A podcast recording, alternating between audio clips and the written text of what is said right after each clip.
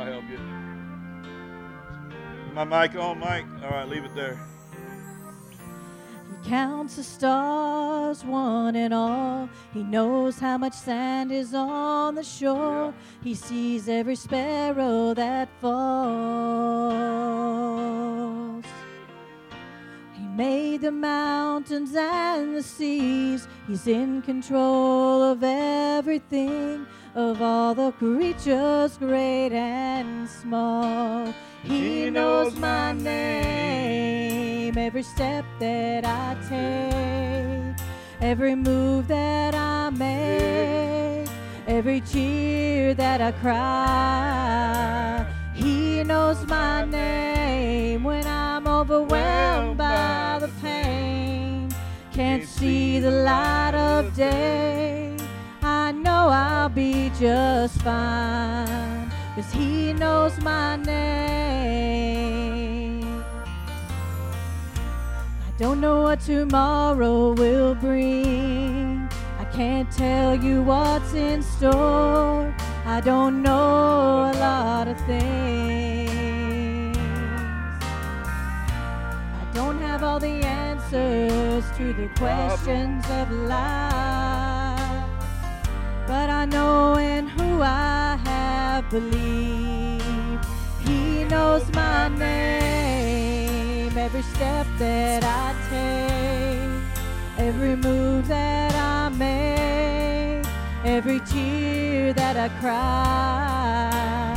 He knows my name when I'm overwhelmed by the pain. Can't see the light of day. I know I'll just fine. Cause he knows my name. He knew who I was when he carried my cross. He knew that I would fail him, but he took the loss.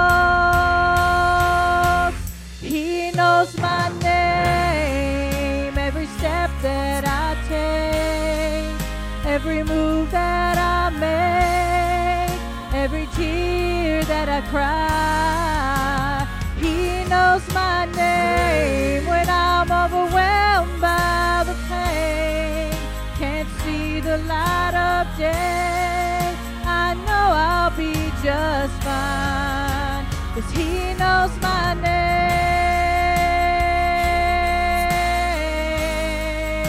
Every move that I make, every tear that I cry.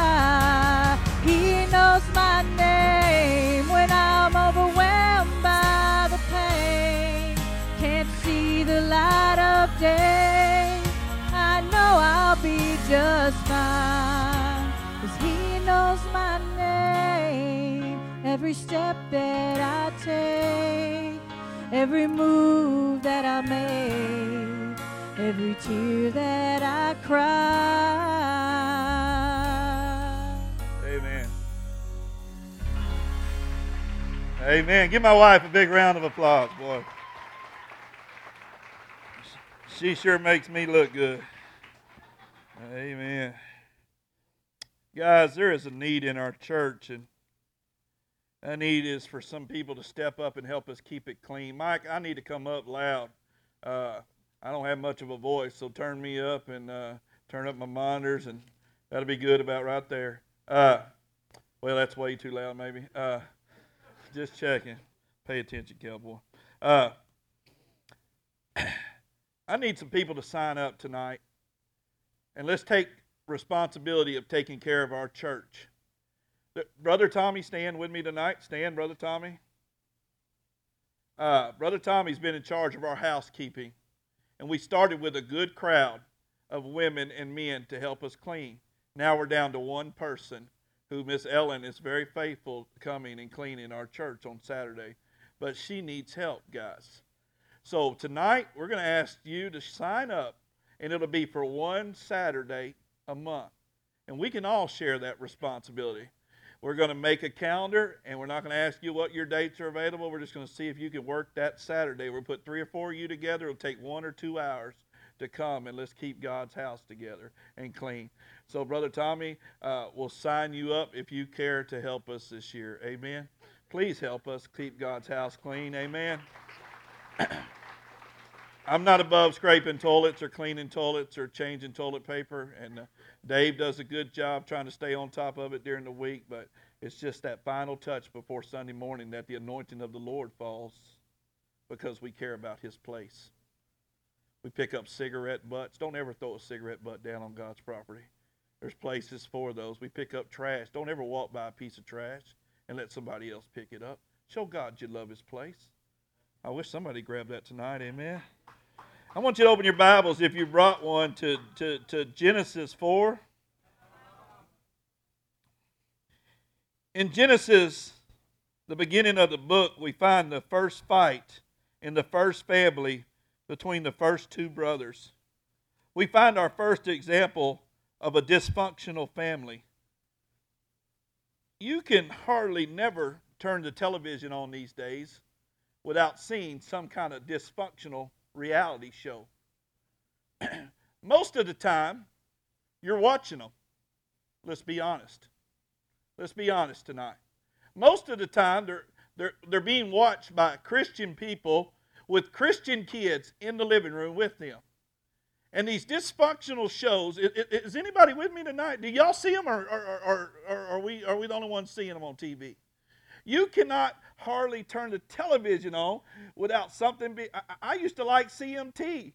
There'd be good shows on there. Now it's just Rednecks Gone Wild and Slumber Party. Everybody's invited and all kinds of stuff. And you and then you go to MTV, and it's not just MTV. It's regular channels too. Everything's gone reality. And the reality is they're teaching you and your children that dysfunctional families are the way to go.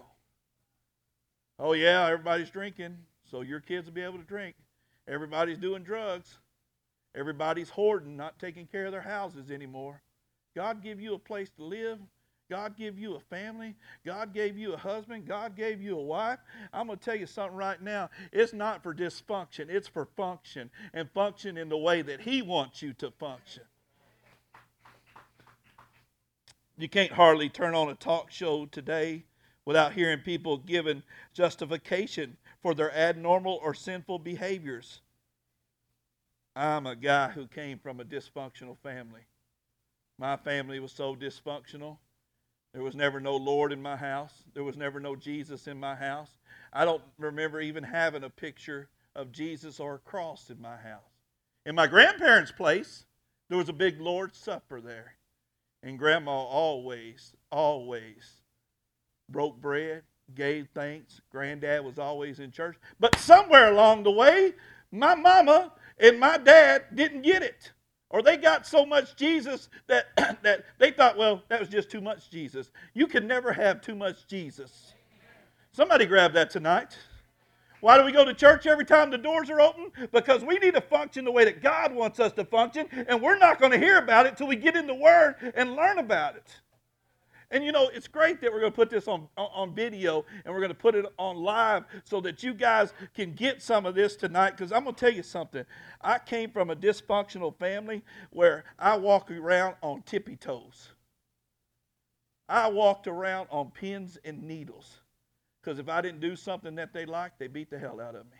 If I didn't do something they liked, I was just a piece of trash. If I didn't do something that they liked, I was just no count, spit on.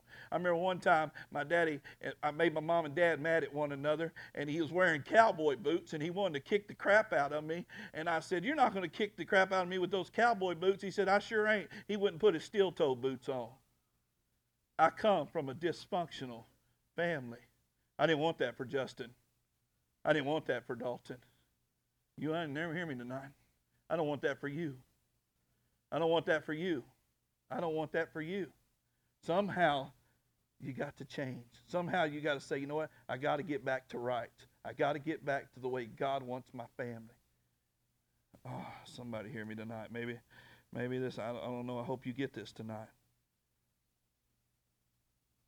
The world and everything that's being shown to us today, everybody thinks that's good. They make excuses for their lame way of living The reason the words ring true to us is because we have found that God wants us to live another way. Every family has an element of dysfunction in it. We all have descendants. We all are descendants from Adam and Eve. How many people understand that tonight? You got the same blood flowing through your body as I got flowing through my body. All different colored people, we all came from the first sets of parents, Adam and Eve. And tonight we hear from the first dysfunctional family, and it's found in Genesis 4, verse 8.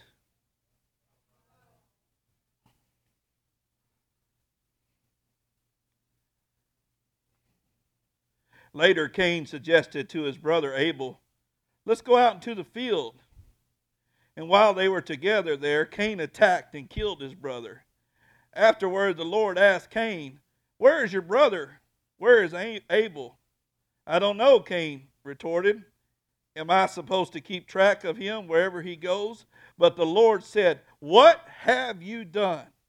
Listen, your brother's blood cries out from the ground. You are hereby banished from the grounds you have defiled with your brother's blood. No longer will it yield abundant crops for you, no matter how hard you work. Eat from now on, you will be homeless, fugitive on this earth, constantly wandering from place to place. Cain replied to the Lord, My punishment is too great for me to bear. You have banished me from the land and from your presence. You you have made me a wandering fugitive. All who, have, all who see me will try to kill me. The Lord replied this. Now listen, they will not kill you, for I will give seven times your punishment to anyone who does.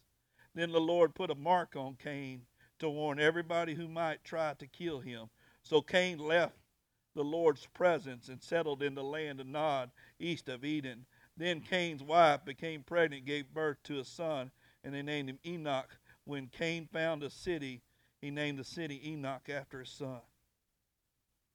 I can tell you right now, he was marked. How many families have we seen marked? Huh? Y'all listening tonight? Is anybody listening tonight? How many families have we seen mar- marked? If you look, watch this, pay attention. Right now, you'll see moms and dads who who are out there in the world and they're smoking weed and they're doing drugs and they're and and, and, and it's okay because they're just drinking beer and they're just drinking whiskey and they're just smoking dope. All those things everybody's doing it. Well guess what? When your son or your daughter turns 15 or 16 years old she's going to say that's okay because they're doing it. And you're just marking them you're just marking them for dysfunction. You're just marking them for whatever that the devil wants for them. We got to stop this. We got to stop this. Who can stop it? You and I can stop it by crying out to God to help us. My first brother in law, my first brother in law, because my sister had been married four or five times, dysfunctional family I come from, I tell you the truth. She's been married four or five times, but my, my first brother in law was a bull rider. His name was Ron. And Ron, I looked up to Ron because he was a bull rider and he could ride bulls like nobody else and he could fight like a dog, man. And I mean, he was just a good old cowboy guy. But I remember I lost a lot of respect for Ron. Ron would come around my dad's house and he'd ask my dad for diaper money or he'd ask my dad for, for grocery monies or for, for, for money for Similac and, and Pampers and baby wipes, but he'd always have a beer in his hand.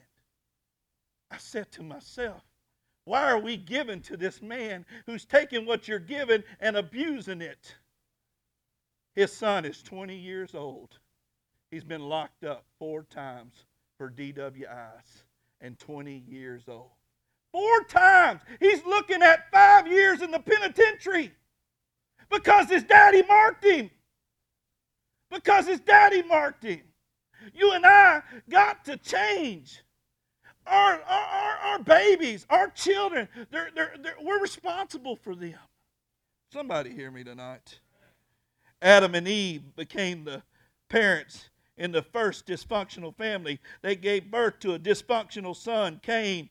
Murder and mayhem broke out amongst the first two brothers, the same murdering spirit exists in this world today. How many people turn on the TV and if you're not watching some reality show gone wrong, it's a murder? It's somebody dying. It's somebody getting burglarized. It's some woman getting raped. It's some kid getting uh, molested by some. Man, listen to me. Dysfunctional families start with people who could care less about a relationship with the Lord. I believe that with all my heart. When Cain sought out to do what he was going to do to Abel, he didn't care about the Lord. He was jealous. He was he was he was angry. He, he, he didn't care about the results. And you know what happens when you don't care about the results? You'll wind up just like Cain, marked for the rest of your life. Somebody ought to hear me tonight. You know, I was thinking about this. Listen, the same murdering spirit exists in our world today. We seem perfectly oblivious to the fact that we are all brothers and that we all have the same blood flowing through our veins. We ourselves uh, fall into the same competitive nature that Cain had, and the same jealous spirit that Cain had, and the same anger spirit that Cain had. And, and Cain was the first to manifest this. And it was passed down generation after generation after generation to us.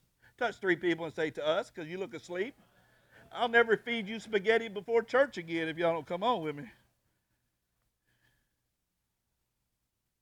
That same jealous, murdering spirit was passed down for generation and generation to us in the world we live in. Listen to this. People sometimes have a get them first attitude. How many used to have that attitude before Christ? I'm going to get you before you get me.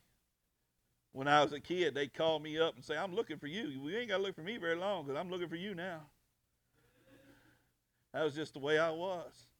I had to get you. You done something to me, I'm going to get you back. You hit me, I'm going to hit you back. That's not the Lord's way. The Lord's way is turn the other cheek. It's so, it's so easy for us Christians to not be any different than the world. Neither our families. I would be ashamed. I'd be so ashamed if I wasn't growing in Christ tonight. God has called us to grow up in 2015. And if you're in charge of children, if you're in charge of your own life, and if you believe in Jesus with all your heart, you got to stop your own dysfunctional self from destroying somebody else's life. People sometimes have a get them first, a killing spirit, while at the same time they, they give an appearance of being sweet and nice and, and they got it all together. No, listen to me. God will bring your sin to light. If you're in this church tonight and you're smoking weed, God's going to bring it up. You're in this church tonight, you're running around on your wife, God will bring it up. If you're in this church tonight and you're cheating on your taxes, God will bring it up. If you're in here tonight and you got something going on and you're trying to hide from God, He will bring it to the light every time because He wants to expose the dark side of you so He can fix it. You must, you listen to me. People sometimes have to get them first, killing spirit, while at the same time they appear to be sweet, kind, and gentle. Some of the meanest people I ever met in my life, I met them in church. Some of the most vindictive, sorriest people I've ever met in my life, I met them in church. Back home in my church and in this church right here. They stand up and they say, I love you, I love you, I love you. And as soon as you're out of their presence, they are just like Cain trying to stab you in the back trying to kill you, trying to destroy you. Y'all sit there and shake your heads. You know it's true. You know it's true. It's happening in every churches everywhere. Every church. Why? Because it's that same vindictive spirit that's been lingering around, marked generation after generations after generation. Do you want to see your kids marked that way? Thank God for this message tonight. If I'm the only one that's supposed to receive it, I thank God for it tonight. But I pray I'm not the only one that's supposed to receive it tonight. You see, you must face the reality every day that some of your problems stem from the fact that there is somebody who doesn't like your success. There's a war going on right now from someone who's jealous of your relationship with the Lord, and his name is Satan. And he has one motive to seek, kill, and destroy you and your family, to mark you. How many of you have ever heard of the mark of the beast? He's got one. Cain got marked. Are you getting this tonight? I just put two and two together. One plus one makes two. Cain got marked, and who's trying to mark us now? Satan. He's trying to mark us. He's trying to mark your children. In this time that we're living in, it's getting close. If you don't believe in revival, start believing in it because God's word will never go out null and void, and it's going out now all over the world TV, media, everywhere. Listen to me. You must face the reality every day. Some of your problems stem from the fact that there is somebody who doesn't like you to succeed, somebody who wants to kill everything that you possess that's good. It's a wonder that the skirmishes we face in our daily battles of our personal life come from a root of jealousy. Your attitude today should be that we totally are going to give our lives to the Lord. You know, everything is about a choice. Who believes that? Mistakes don't happen.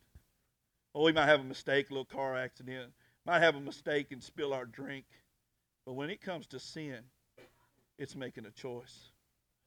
How many hear me tonight? When it comes to sin, it's making a choice. I was talking to my friend who's a great Christian counselor, and I said, Miss Shannon, can you help me to help this brother who's fallen? And she said, Yes. I, I, said, Shannon, I said, what would you have me, what, what do you think I should say? Because you way smarter than me. God has really gifted her to help me too. And man, she's been an asset to me. I can call her up about anything and anytime I got a problem and she'll give me the best advice. She said, Brother Mark, go back and tell him he's not making mistakes, he's making poor choices. He's making poor choices. Mistakes, are, uh, that's when we spill something. Mistakes, that's when we forget to put gas in our car. Mistakes, that's whenever we forget to tie our shoes in the morning before we leave the house. A choice is what God gives us. He gives us a choice to live for Him or not to live for Him, a choice to drink or not to drink, a choice to drug or not to drug, a choice to love our families and respect our families and honor Him. That's a choice that we must make as a church tonight, together, unified, one body of believers that will not allow the dysfunction of Satan to run wild in our families. I would never put my kid in a dysfunctional situation.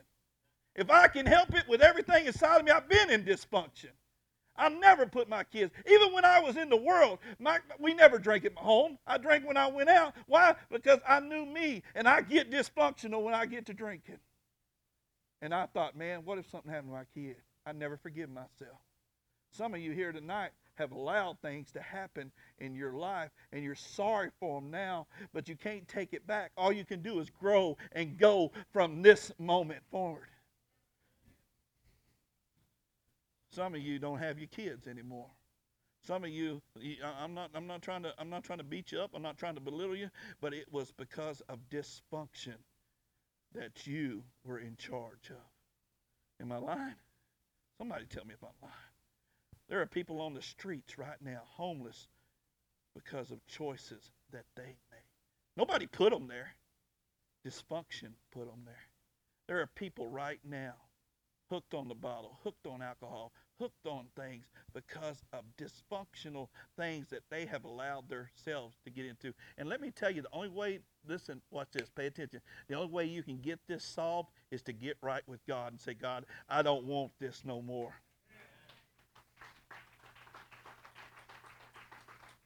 That's not the husband I want to be. That's not the mom I want to be. That's not the granddad I want to be. That's not the person I want to be, Lord. Help me get this dysfunction out of my life. Let me tell you something about me. And I'm going to just be honest with you tonight.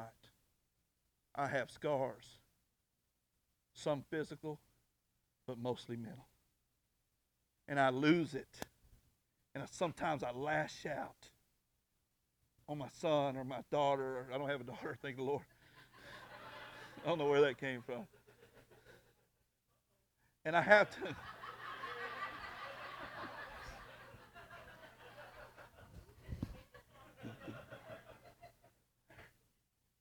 But it happens so fast. Anybody gets that? It, you got you got emotional scars. You got you got and it happens like that. You're walking the walk. You're talking the talk. You're giving your time, your talent, your treasures, and all of a sudden, a scar, a mark, something that happened will spark an anger, a jealousy, something deep down inside, and you can't hold it back. Come on, somebody. Anybody? Or I guess I'm just sitting in the perfect church with perfect people. You know, the thing is, when we commit that sin, we need to confess that sin. Come on, somebody. When we commit that sin, we need to confess that sin and say, God, I need help because I'm pretty dysfunctional. God, I need help because I'm not perfect. I had a guy tell me the other day that once you get saved, once you get baptized, you never sin again. On what planet? Not this one. There's dysfunctional families. There's divorce taking place right now. There are kids right now that are having sex at 11, 12, 13 years old. They're pregnant. And this hadn't just started happening. Come on, somebody. This didn't hadn't started. I went to school in the 80s, and there was a girl in the sixth grade that was pregnant. So it's been going on. It's been a curse. It's been a mark. And the only one that can switch it is you making better choices. Who believes that? Who believes that? Somebody give God a praise if you believe that tonight. Somebody give God a praise if you believe that tonight. Listen to me. So when you come to this choice, how much time I got? Oh, a long time. When you come to this choice, your attitude today is something that is totally under your control. When I told Shannon about the situation that was going on with my friend, she said, You go back and tell him he's in control and he's making poor choices. Maybe somebody needs to look you in the eye tonight and say, You're in control and you're making poor choices. You've been in control long enough. Why don't you let God be in control for a while? You've been driving this life of yours and you're driving it straight to hell in a handbag. Why don't you let Jesus take the wheel?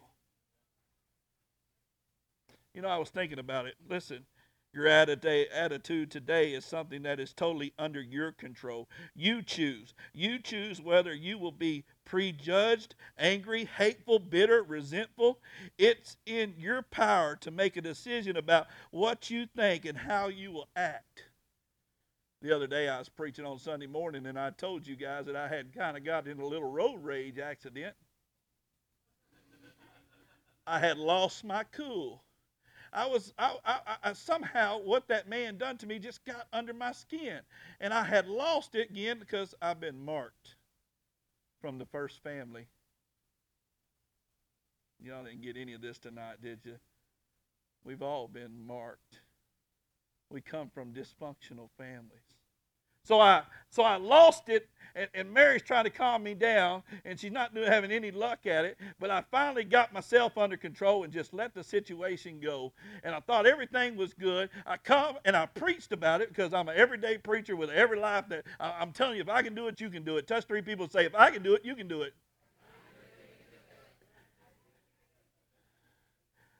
Touch three people say, if, if, if I can quit cussing, you can quit cussing.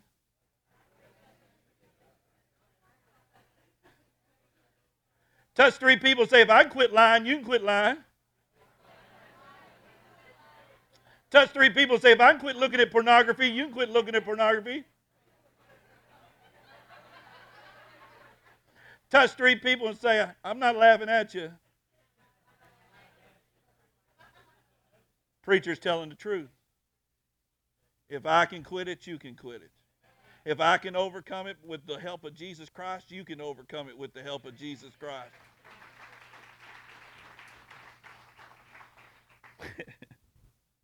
Lord, you're so good.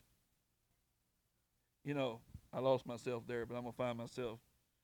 Your attitude today should be totally under your control your choice. Are you going to get mad? Are you going to get hateful? Are you going to get bitter? Are you going to get angry? So that day I made a poor choice. I got angry. I let my emotions take over. I didn't care about anybody else but myself and getting self gratification.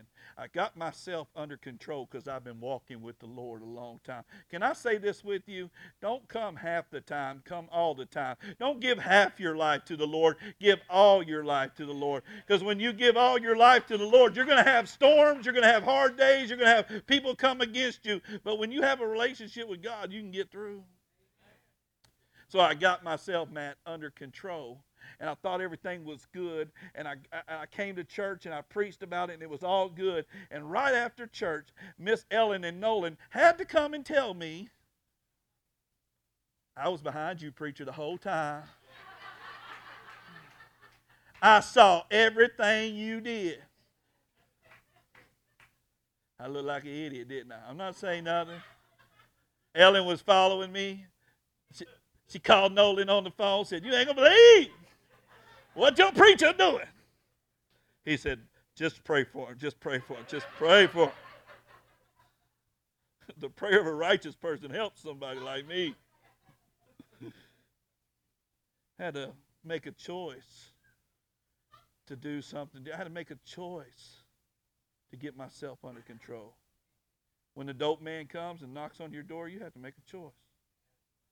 Is it going to be dope or is it going to be my kids? Is it going to be dope or is it going to be my life? Is it going to be drugs? Is it going to be alcohol? Is it going to be murder? Or is it going to be Jesus? So I was thinking about some things that don't blame your actions and your dysfunction on coming from a dysfunctional family. So when I sat down and I started trying to blame things, God said, quit trying to blame your dysfunctional family. You have a choice to make. Does anybody grab that tonight? You can't blame your mom. You can't blame your dad. You got to take responsibility for yourself. The problem with this world today is nobody takes responsibility for their own dysfunctional family. I'll leave that alone. I had something really good, but I'm going to pass. I had a lady the other day. I can't pass. It's just too good she came and she saw me and we were talking and, and she said, You know, Pastor, when I was in my 20s and I got this tattoo, it looked really good. But I didn't think about the consequences when I'm 65. I said, I ain't even want to talk about this anymore, ma'am. I don't even want to talk about this anymore. We make decisions. We make, listen, we make decisions, watch, about right now, but we don't think about long term. We think about decisions right now, but we don't think about the after the after the time the period when we get our lives right how scarred we are how marked we are. When i went to the doctor this week she said i think you're getting the early stages of maybe asthma or copd you see i smoked 20 years but i didn't think when i was smoking that it was going to hurt me. I've been smoke free for 10 years but now i'm paying for it on the opposite. I've been drug free, smoke free, cigarette free, going to church every Sunday when the doors are open, and I'm paying for it, and my boys are following in my footsteps. So even somebody grab that, man. Somebody grab that. Once you begin to change, you may still have to pay for it. You may still lose it. You may still have hard days. But when you're in a relationship with God and He's first in your life, He can get you through anything. So, as a dysfunctional family I come from, listen, don't blame your actions on your dysfunctional family, is what the Lord told me. Base your actions on your attitude born from functional faith. The grace of the Lord was exceedingly and abundant with faith and love. 1 Timothy 1 4 says, The grace of the Lord was exceedingly abundant in faith and love. Rather, to have Him give you the attitude that you're going to live for Him and have a family that functions in love. Such an attitude will be far more beneficial to you, not only now, what? But in the long term. Spencer, when you make your mind up that you're going to do it right now, and then you stay on that path, in the long term, years from now, you're going to say, Yes, I'm scarred. Yes, I'm marked. Yes, I was dysfunctional at a time, but now I'm good. Now my life is good. And God is the one who did it. God is the one who wants to put the function back in the dysfunctional family. And I'm going to believe it starts with these few things. I, I got a little time. Just give me just a couple more minutes. Listen, I think if you want to have in anything, Holly, you understand me. It starts with having respect. How many hear me tonight? If you want to have a family that functions the way the Lord has, has intended for it, because God gave us everything in the garden. He gave Adam and Eve everything. Said, You can have whatever you want, man, just don't touch. And then they lost respect for what he told them. You can have a family unit that is serving God when there's a lot of respect in it. Touch three people and say, We need respect in our family.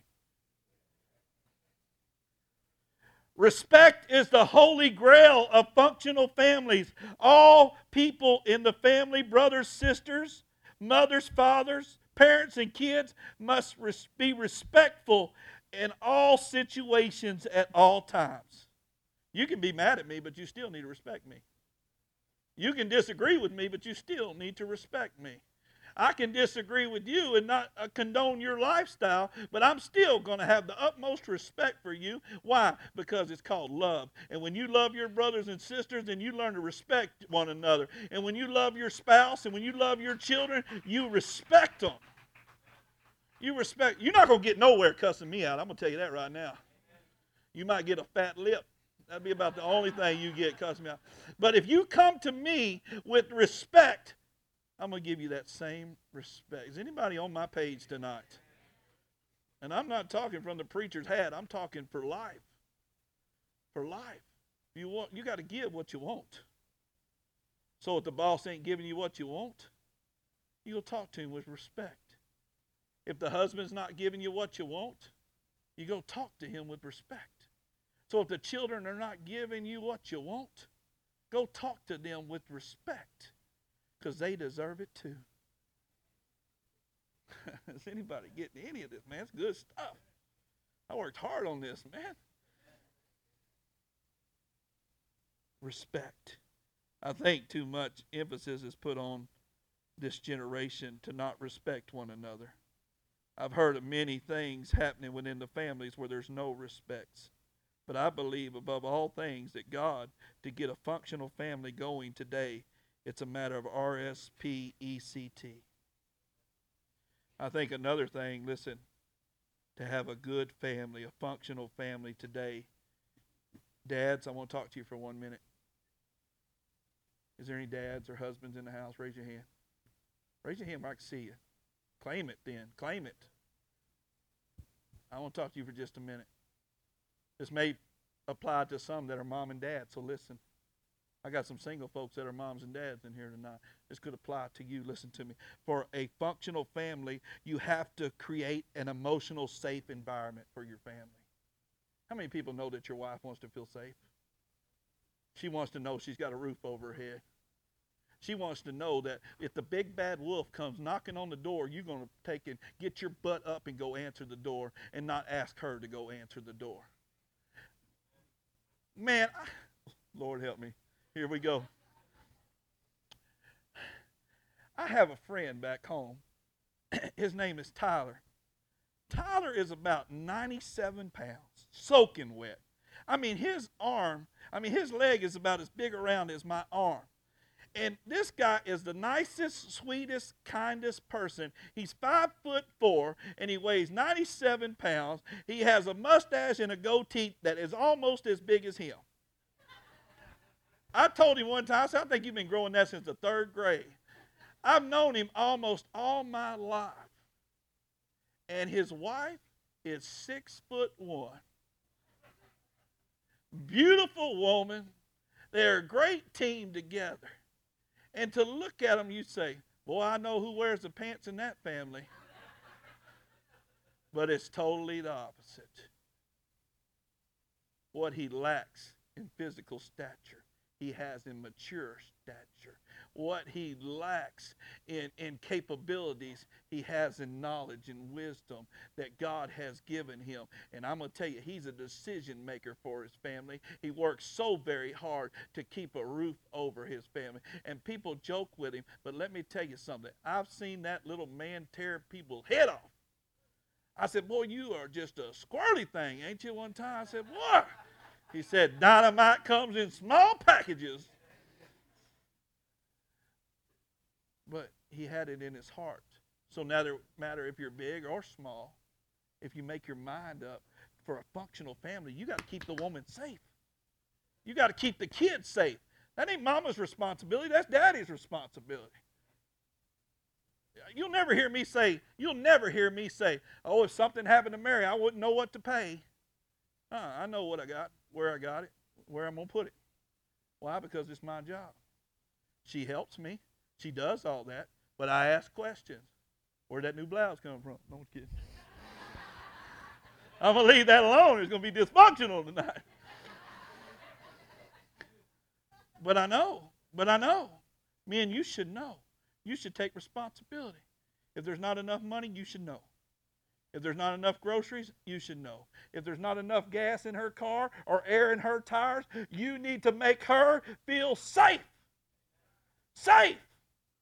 You need to make your kids know at night you're walking the floors, you're pacing the hall, you're not smoking crack, you on the job, you watching the house. You don't fall asleep till two or three o'clock in the morning because you on the job.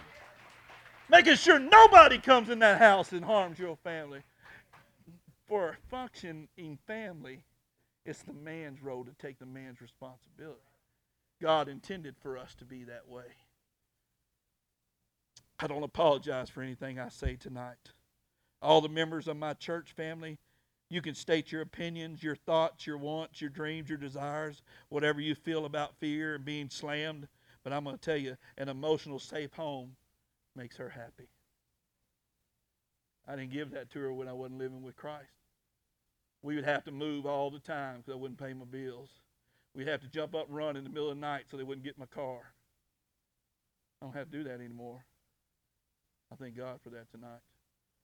I thank God for that. It's not by my own doing, it's by me getting right with God and Him helping me and showing me a different way. I believe this too. For a functional, oh Lord, I'm just checking time because I don't want to blow y'all's mind tonight. But for a functioning family, the way that God intended it for functioning, watch this. If you're taking notes, you need accountability. You need accountability with one another. How, how many were raised where you were accountable to your parents? They said, when the street light comes on, you come in. When, when you hear me whistle, you better have your behind at the dinner table. You better be moving you better be moving. I better not catch you out there after dark. Why? Because they made us accountable for where we were at, what we did. My son, 20 years old, he's still accountable. You live under my roof, you're accountable to me. Where are you been? Who you with? What you doing? What that girl say on Facebook? Daddy, you just mind your business, boy. You are my business. And it's even worse with Dalton because he's like a little engine that chick that little where you going? I'm to go over here. No, you didn't. You went over here and here and here and there. Now, park your truck and you can't drive it for a week. Well, I in trouble, Daddy. I never give my thumb a gun, too. Why? Because I'm holding you accountable, boy. If you say you're going over to Cody's house, then go over to Cody's house. If you're saying you're going over here, don't stop by your girlfriend's house and go take your boy Tyler to the football game. And then, man, who paid for your gas? Who paying for that insurance? Who loves you enough to want to know where you go? Because if somebody is laying in wait to get you, I want to know how I can get my hands on you to protect you, so you need to be accountable to me. Your kids need to be accountable to you. Husbands, you need to be accountable to your wives, and wives, you need to be a cup. I'm going to say this. You can disagree with me if you want to. You don't have to agree with me. I could care less. Your wife should never be texting other men on the phone that are not her husband. Unless it's a true brother of Christ or a true sister of Christ. There's been some time there, there's been some respect there, there's been some integrity there, there's been a family relationship that that is now your brother and that is now your sister. I'm not lusting at them, I'm not looking at them with haughty eyes. I am in love with them because they are of my family tree. They're not something I want to mess with. You can maybe, maybe, say maybe, maybe text those people. Talk. Brother Scott and me were having lunch the other day, and, and uh, or we were sitting on my back porch the other day, and we were talking about it. Even with church family, you have to be careful. He told his wife, he said, Mr. Augustine, don't you ever open this door when I ain't home. Unless it's Brother Mark or Brother Vic or maybe a couple other men from the church, but not every man from the church. Because not every man wants to do good to you. Not every woman wants to do good to you either. So don't get yourself in some texting game with somebody else. Don't get you because I'm gonna tell you something, that'll destroy your whole family. You can start out innocent and wind up dead. You can start up innocent and wind up losing your testimony. You can start out innocent and wind up losing your children. You can start out simple and it's cool. And she showed a little interest in me. He showed a little interest in me. Listen, you need to be accountable to your wife. You need to be accountable to your husband. If somebody texts you something inappropriate, you need to go right then and say, Look, this is what this fool just put on my phone. This is what this lady just put on my phone. I had a lady come into this church. She was a single mama. It was early on in my ministry. The first year we were here, she belonged to an elder. She belonged to that that that family, and, and they brought her here. And they, she had a son, and she was going through a divorce. And and she asked me to help her son because she, the son was seven or eight years old, and the dad had abused him, and he had no male figures to look up to. So so she asked me to, if he could hang with us, if he could hang with some other men in the church. I thought, what a great opportunity to be a man to this godly son right here of somebody else. What a great opportunity to be a big brother, uh, you know, show him some godly love. What a great opportunity. I called six or seven men into my office older men, younger men, men that like to fish, men that like to rodeo, men that like to golf. I said, This is Tyler, and this is Tyler's mom. And I said, Will you guys help me to pray for Tyler? And can he tag along with you when you're fishing? Can he tag along with you when you're hunting? Can he tag along with you when you rodeo? Man, all the dads got excited. Everybody said, Yeah, we'll help. And I kind of told him his situation. Mom was in Iraq in a war and she was fighting for our country. And dad was home and he got somebody else, another woman, and then Tyler was abused. You know, they made him eat dog poop. They left him outside for days. He was six or seven years old. He was emotional wreck when he came to us. She was an emotional wreck when she came to us. We started helping them. The me and Garrett would pick them up, and other people would pick them up, and Mr. Bob Russ would take them, and we'd be up here working at the church, and he'd be working with us. And man, we were having fun. And Heather would be calling me on the phone, "How's it going? It's going good, man. Everything working good." One day I was in my office right here. I'll just tell you the truth. My wife knows this. One day I was in my office. It used to be around here. It was on Saturday night at a bull ride. She came around my office unannounced, walked into my office and shut the door and said, Tell me how you really feel about me. I said, Do what? Mary! Mary! Mary! I'll be right back. Mary!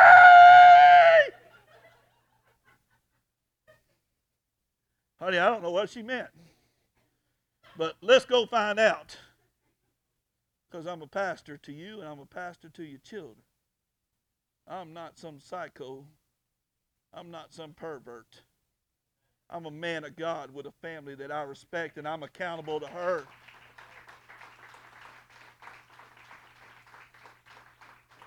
You'll never, ever, ever see me counsel a woman by myself. She's around, Lita's around, Vicky's around, Connie. Any, I, I pull you before I go do it by myself. Why? Because that's what the devil. That's all it takes. You see some woman grab your husband at church, or somebody latch onto your husband at work. Man, don't play that. Homie, don't play that. Touch people say, homie, don't play that. You got to fight for them. Huh, this is good. Listen to me. Accountability. What do you think would have happened? Ask me. Eh, can I'm. I'm done. I'm done. I'm done. What do you think would have happened if I didn't tell Mary Tony? What do you think would have happened if I didn't scream, Mary? Then she would have second guessed. Other people would have second guessed. You need to bring it to the light. Some of you, God has really got a hold about that in the last two or three years. Another thing I think parents work as a team. Who hears me tonight? To have a functional family, a, family that's functioning the way that God wants you to function.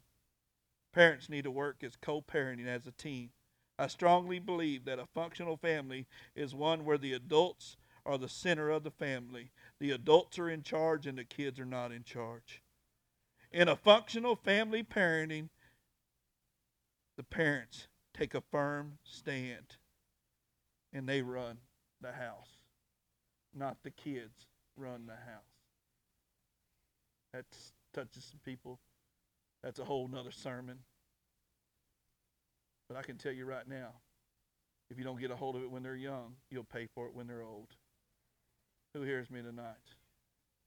You know, there's so many more. I'll just read them off to you and we'll be done. We need to encourage our brothers, our siblings to work together.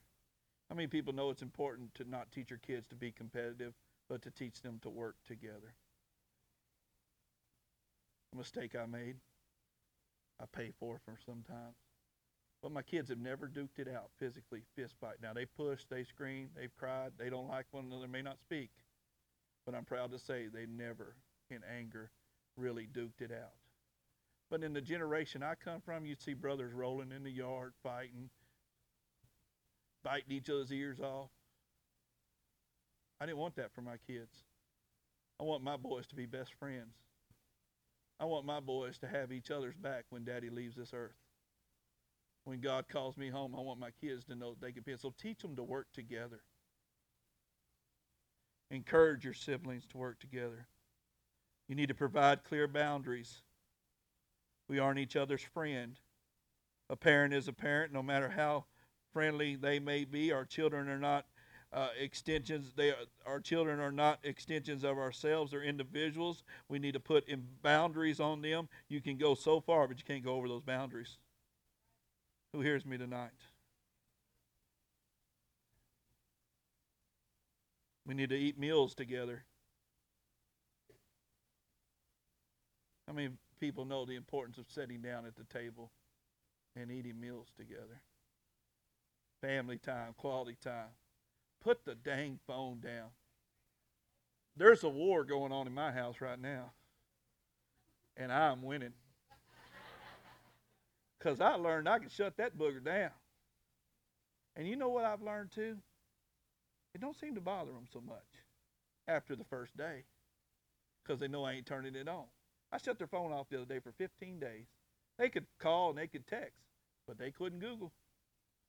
They couldn't search the web. They couldn't look at their friends on Facebook.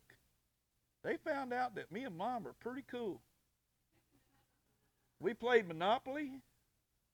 We I taught them how to shoot dice.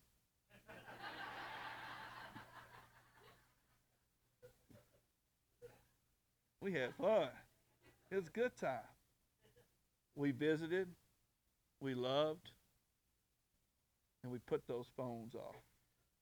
I told them, I turned them back on. But yesterday was another warning.